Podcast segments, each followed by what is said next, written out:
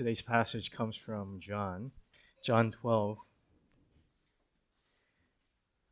Now, among those who went up to worship at the feast were some Greeks. So these came to Philip, who was from Bethsaida in Galilee, and asked him, Sir, we wish to see Jesus. Philip went and told Andrew. Andrew and Philip went and told Jesus. And Jesus answered them, The hour has come for the Son of Man to be glorified. Truly, truly, I say to you, unless a grain of wheat falls into the earth and dies, it remains alone. But if it dies, it bears much fruit. He is risen. Okay, I had a theory that only 10% of the people would know that. And I've been testing it out, but it seems like it's more than 10%. So praise God. You know, this is a glorious day. What a wonderful day to gather together and to worship. And as uh, Pastor Fuji shared, this is our first Sunday, uh, first Easter Sunday that we are celebrating together here in this building. So truly, um, just a, a grace and a mercy. So, so, for those of you who are with us for the first time, we're glad you're joining us. Please, please stop by and join us for lunch. It's just a wonderful opportunity to gather together and to worship through eating, and that's a blessing. You know, when I was in elementary school, we took a field trip to a funeral home. I know that's a very odd, odd field trip, but we did.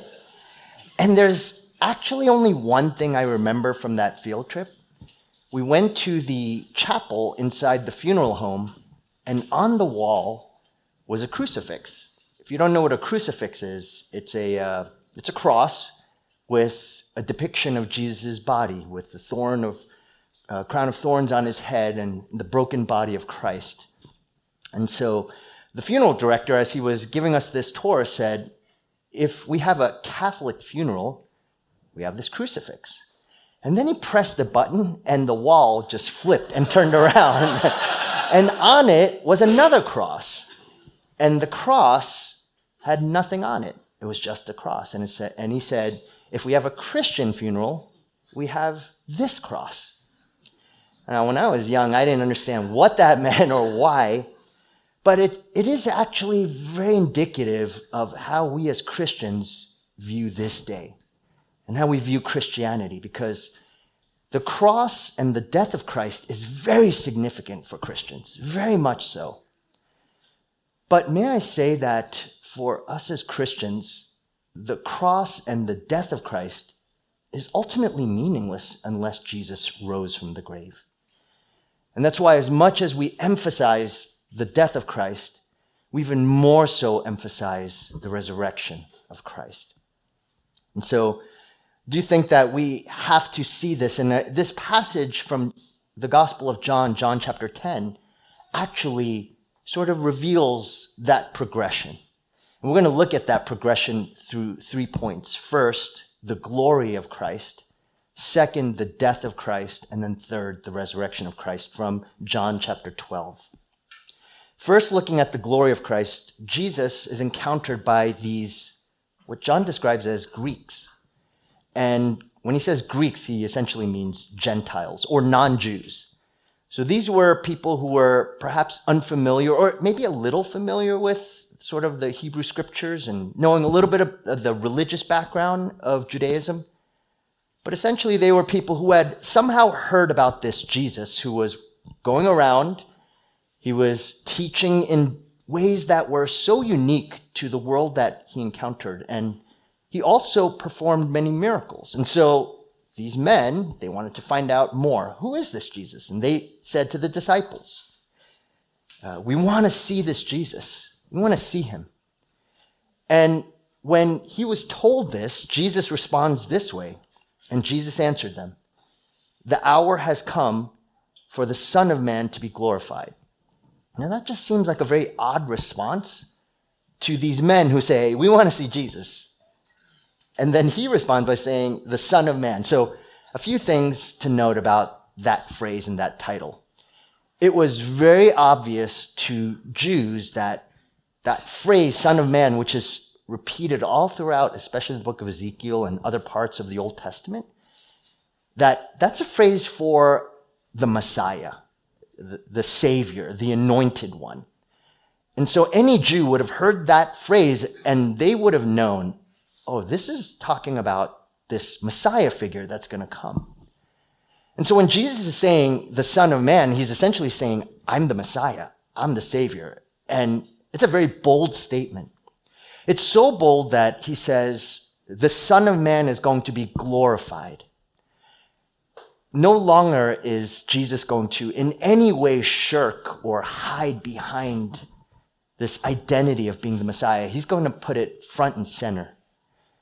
I know some of you perhaps have, I think actually some students and different people have, maybe you've uh, come up with some works of art and you've had the privilege of having it shown in, say, a gallery showing or something like that. And if you know anything about gallery art, you take that piece of art that you've worked on so much and you find a, a really beautiful frame.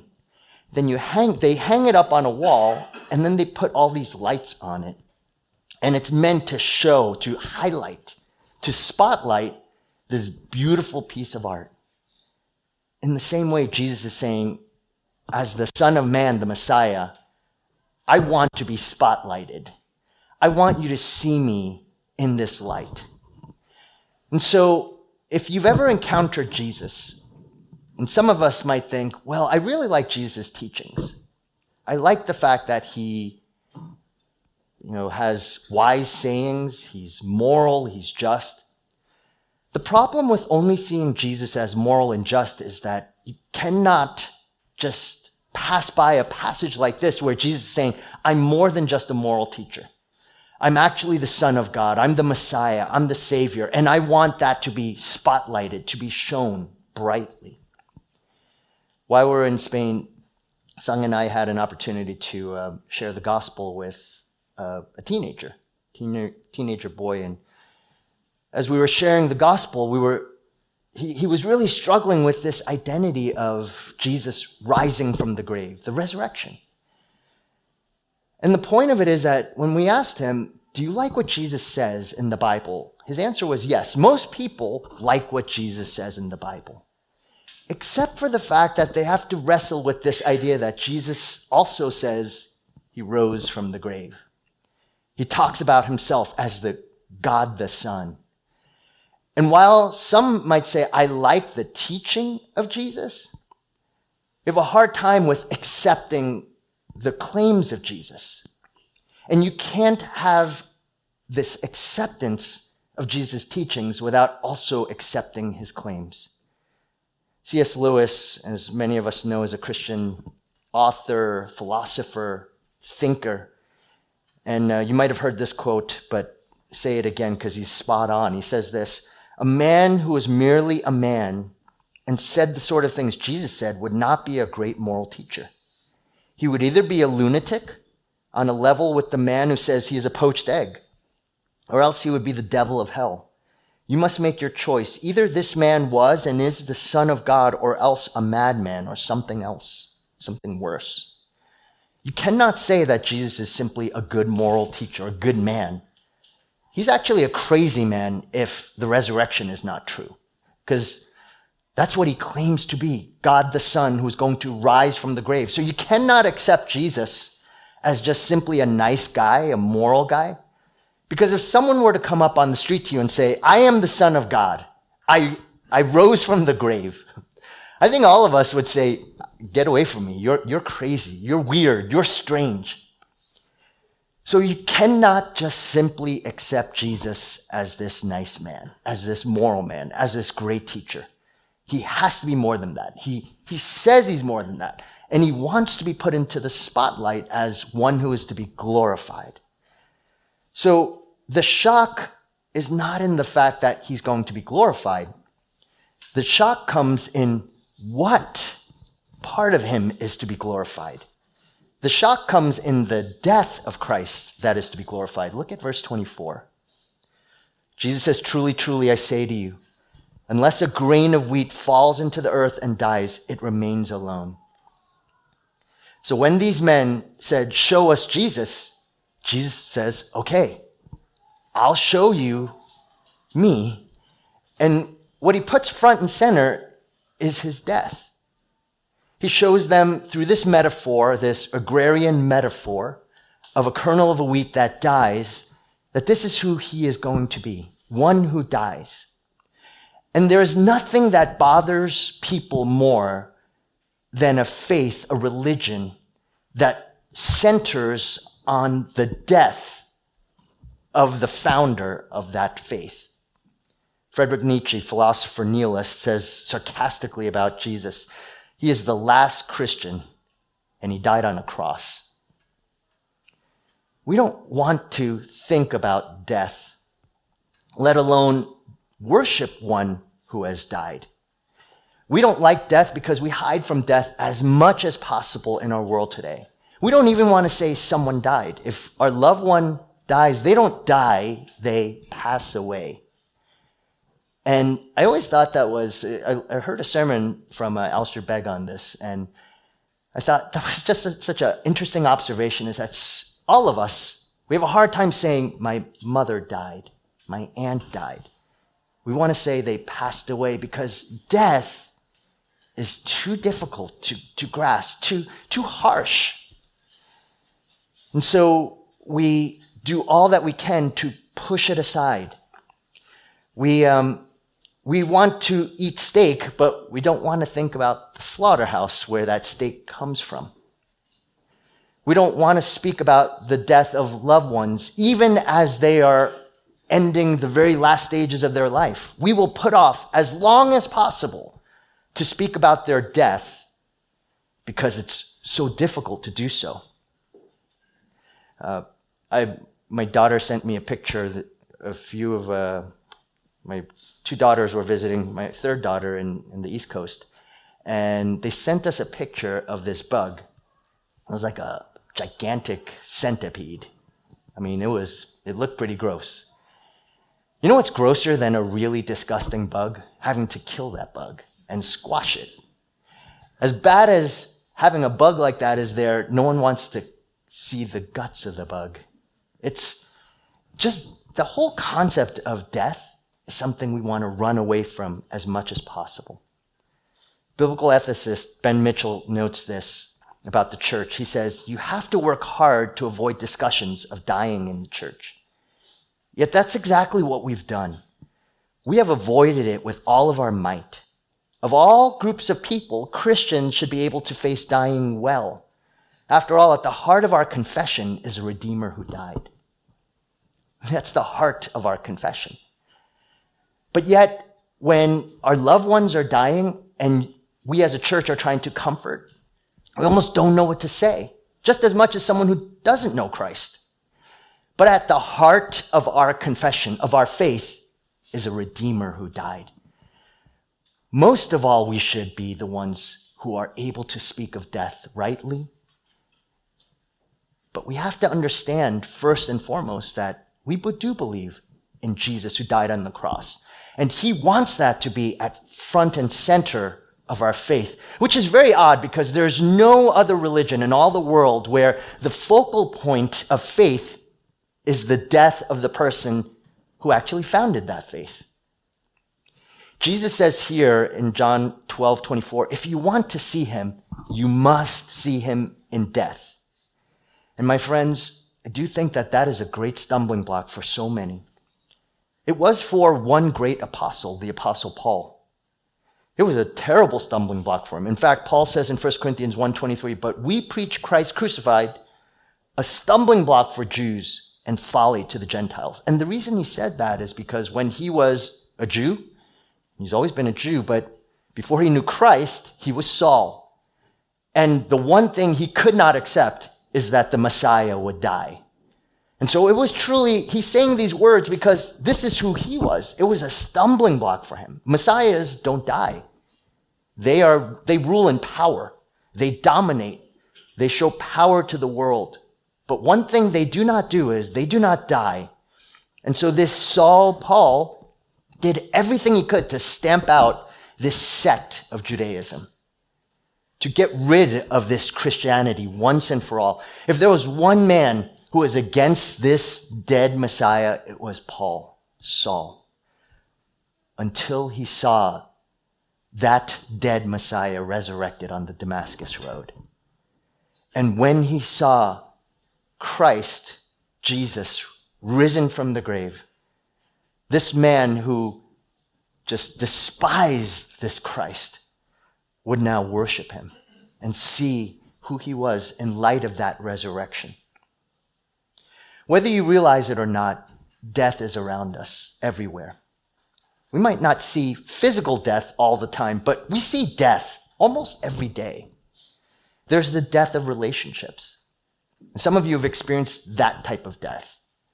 Maybe a broken relationship with a loved one, a parent, a child, the separation that you've experienced, breakups, the death of marriages that die in divorce, a, a, relationship that we promised till death do us part, and yet somehow the marriage has defeated and even beaten us to physical death.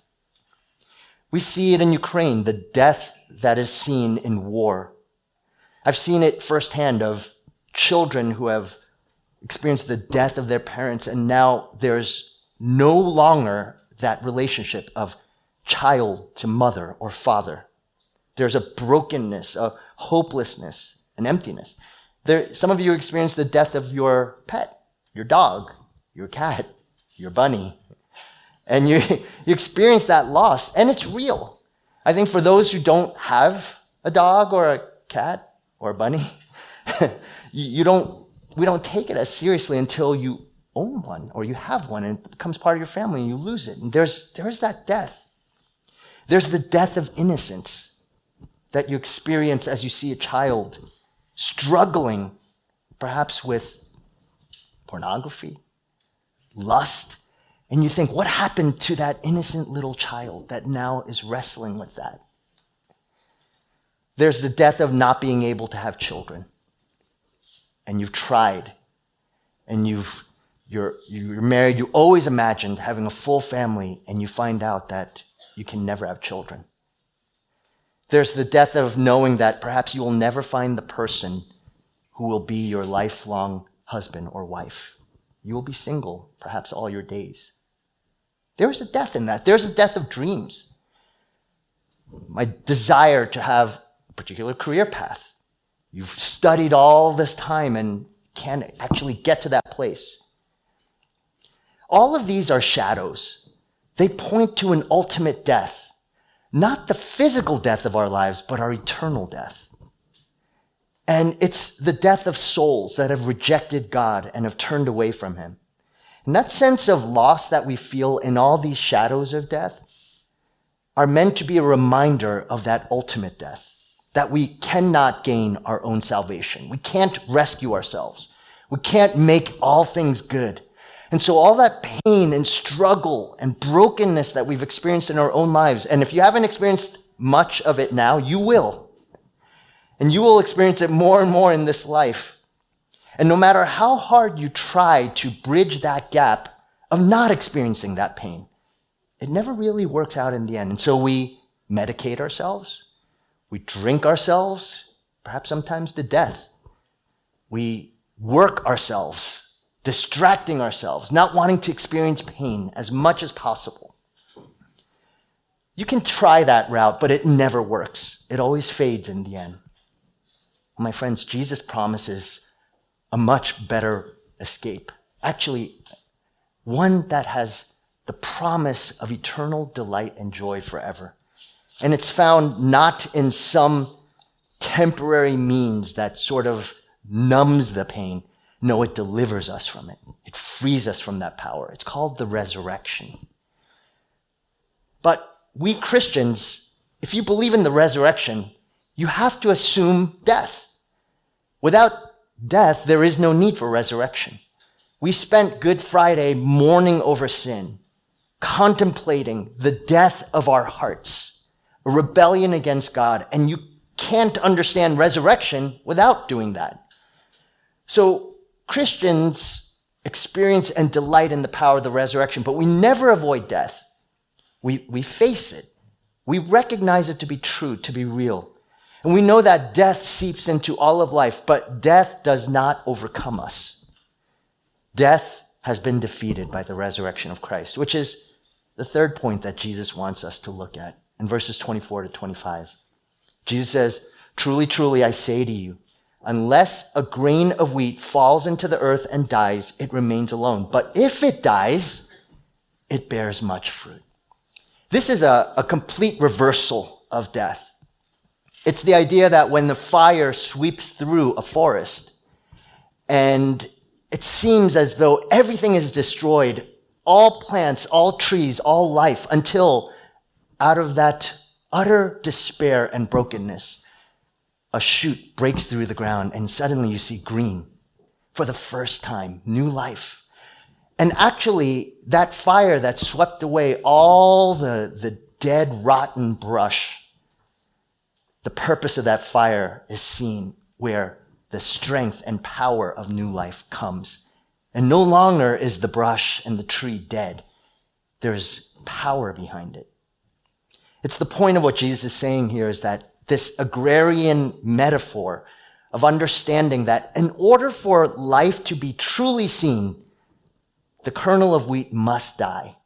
We have to be in a place where we see death is all around us and we do not run away from it. We don't try to sterilize ourselves from it and say, I don't want to see. As long as I close my eyes, it's not there.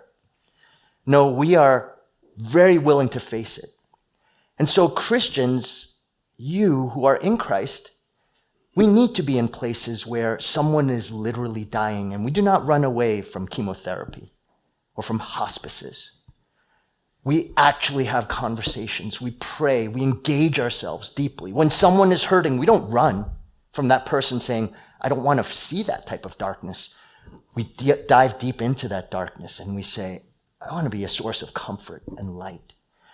We're very willing and ready to go to those places because we know death is not the end. We don't embrace death for death's sake. We just simply believe in the power of the resurrection. That from that darkness can come this beauty. Paul describes this well in Ephesians chapter 2 verses 4 through 6. He says, "But God being rich in mercy, because of the great love with which he loved us, even when we were dead in our trespass, trespasses, made us alive together with Christ. By grace you have been saved, and raised us up with him and seated us with him in the heavenly places in Christ Jesus. This day is a celebration day. It's the day that when Jesus rose, he didn't just rise and that's it. He also raised us up with him so that we no longer experience brokenness and hardship, but we experience reconciliation, restoration, renewal, revival, resurrection with him. And just as much as there are shadows of death all around us, if you look very closely, very intentionally, if you look at the darkness and the death, you will always see the resurrection as well. I was hiking with my wife on the shores of Carmel, and we both looked out. And you look at the, the stunning beauty of the, the California coastline, and you see the jagged rocks and all that. Just it's it's really breathtaking. But in talking to different people and studying that area, you know that that's the result of earthquakes, of a lot of really bad things happening to the earth, you might say. But California, with all of its beauty, every geologist knows that it's the result of a lot of brokenness, a lot of disaster. And sometimes, I wasn't here during the 89 uh, Loma Prieta earthquake, but supposedly, and some of you know this, I'm not from the Bay Area, but there was in San Francisco uh, a big freeway that passed over the Embarcadero. Is that true? Yes. Yes, it's true, right? I, I've always heard this. Everyone would say it was so ugly. And once the earthquake came, it just all was broken down and gone. Now you have this beautiful open Embarcadero. It, the, when we look in our world, you will always see beauty in the midst of brokenness if you're willing to look and to trust and to see. I need to tell you a story of our trip to Ukraine. So we were not expecting to go to Ukraine, actually. We were initially, when we went, we were going to go to the borders of Romania, which is on the border of Romania and Ukraine, to deliver all of these goods that were um, gathered by the Spanish churches. And then, so when we get to Romania, they say, oh, we're actually going to go drive to Ukraine. And we think, oh, okay, just right over the border. But then they said, we're going to go four hours in. And if you know anything, actually, I read yesterday, uh, Russia just launched missiles into both Lviv and as well as Kiev. And Lviv was only about maybe an hour to two hours north of where we were, we actually went. And it was striking because here's this the sort of the consequence or like the confluence of how all this took place. One pastor, one of our global partners, Gabi Torrent, he's the pastor of the Villafranca Church that we've had a good relationship with. He sent a WhatsApp to just a few pastors saying, "We have this connection to this church in Romania, and they really need some goods to bring over to Ukraine. Would anybody be willing to help contribute?" That WhatsApp was spread around to all the churches, evangelical churches in Catalan, in uh, Spain. And they gathered up all the, like 25 churches, about a tractor trailer full of goods. It was a full, big on 18 wheeler, you know, and, um, and so, and then Gabi, when he contacted me and told me what was happening, he, he just sort of joked and said, would you be willing to do this and drive with us? And I, I was like, oh, no, I, you know, I'm a week away. I can't do that. And, you know, it's Easter coming up. And, but then as I just walked away from that conversation, I talked to my wife and I said, I feel like the Lord's calling me to do this. I don't know why. And so, um, so Sung and I went, and uh, uh on behalf of Wellspring, essentially, with our own donations from our church, and we drove this four-hour trek to this one stop. It was, and you have to understand when a missile is launched, all the uh, siren, air, air raid sirens go off along the route of that missile. And so while we were distributing all these goods with a bunch of teenagers, they were all volunteers, and they were all refugees coming out of the east of Ukraine. There was this air raid siren going off, and all these teenagers and us were unloading these trucks. And you hear this blaring sound. And I was talking to this one woman. She, her husband is a pastor of a church, and he was also back in eastern Ukraine fighting. And he was, she and numerous people had just, were so struck by how all this came about. A bunch of Spaniards with a bunch of Americans here in the middle of a war in Ukraine are unloading these goods, and people just could not wrap their brains around it. And frankly, we couldn't either.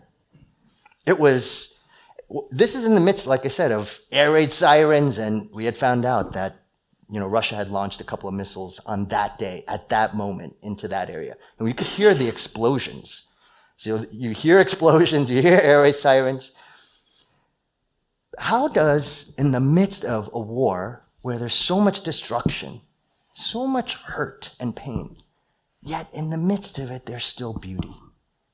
there's still this wonderful picture of believers coming together, caring for one another, where people are surprised and in wonderment. Not just Christians, but non Christians, looking and saying, Why are you here?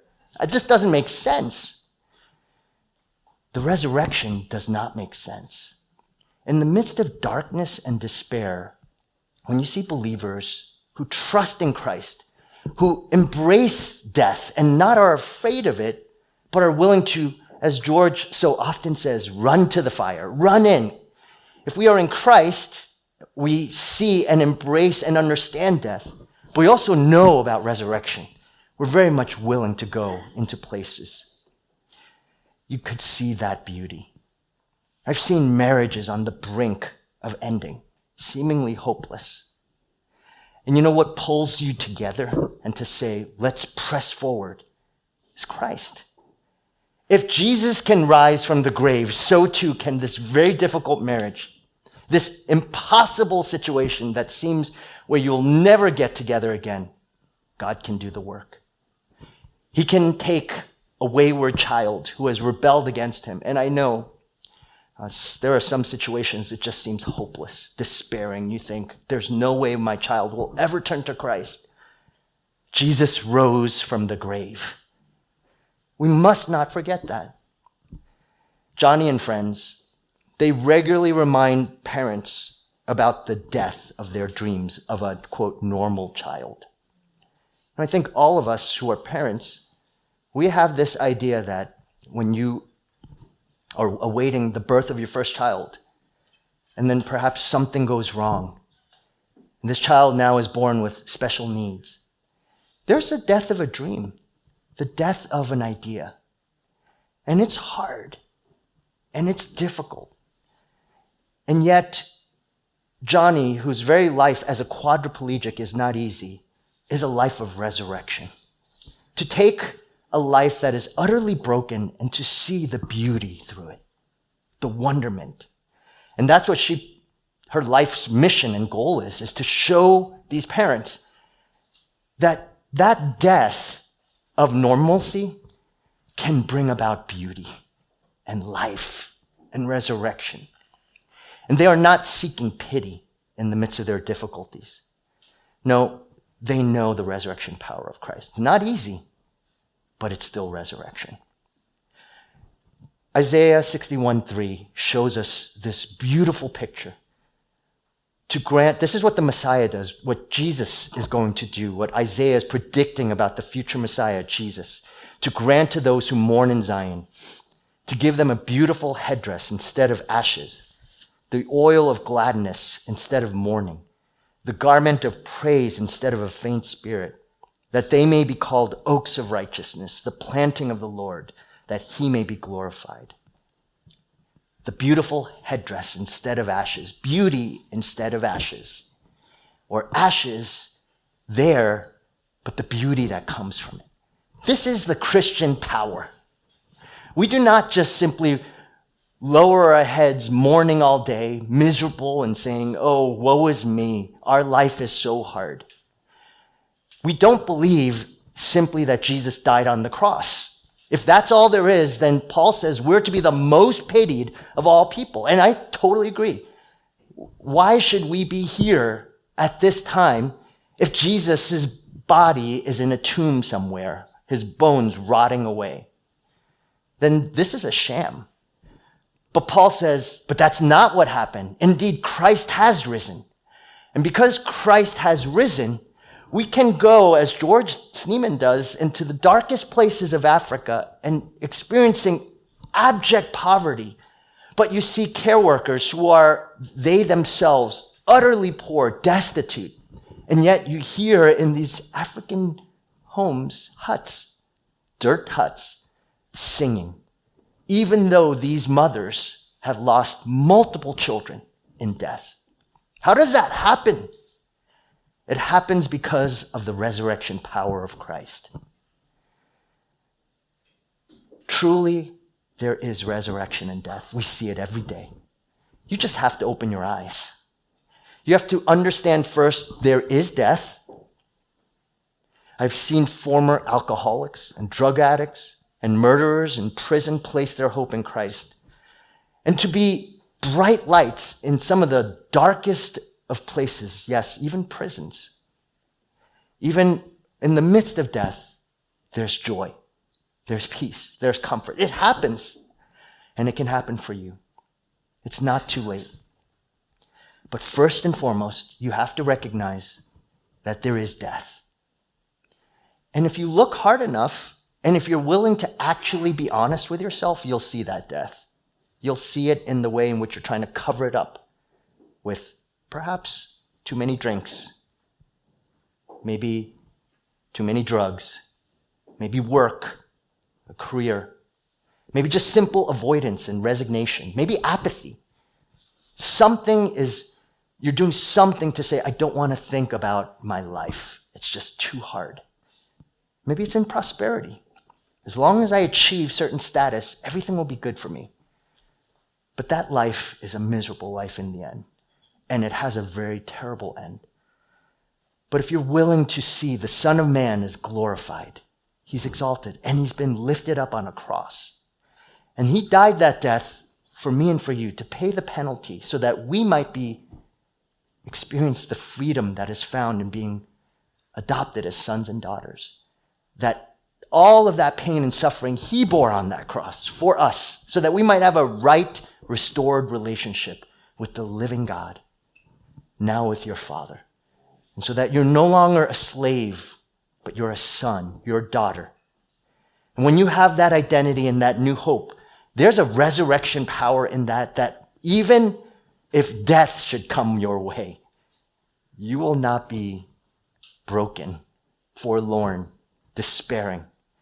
You will have hope and you will see beauty in places you could never have imagined. And God will use you and He will bring you delight and peace and comfort and freedom and joy forever and ever and ever because Jesus underwent that death for you, that darkness for you. He bought your freedom with His blood and you have been raised with Him. That's the promise of the gospel. That's the good news. And that's why we're here on this Easter Sunday morning. Let's pray together. Father, we praise you for the cross of Christ that frees us from the power of the grave. That power is seen in many different places, many different ways, in our relationships, in our pursuits of finding worth and value and never experiencing it, in rejection, in looking for meaning and purpose and worth in other people's opinions of us, in our wealth, in our prosperity, in our pursuits of this world. They always fall short. It never provides what we're hopefully looking for. But Jesus, you died for that pain and for that rebellion. And what you ask of us is that we would trust and believe that the name of Jesus is able to conquer sin and death forever and ever. Death has truly lost its sting. And may the resurrection power of Christ impact us in ways and show us that we can cease striving. Know that you are God. We thank you, Lord Jesus, that you make our lives anew and you restore to us the joy of salvation. And for those who do not know you, Lord, this day I pray that there would be some here who would turn to you and come to see the living God, that the Son of Man is glorified and raised up for all of us to free us from the power of sin and death. In Jesus' name we pray. Amen.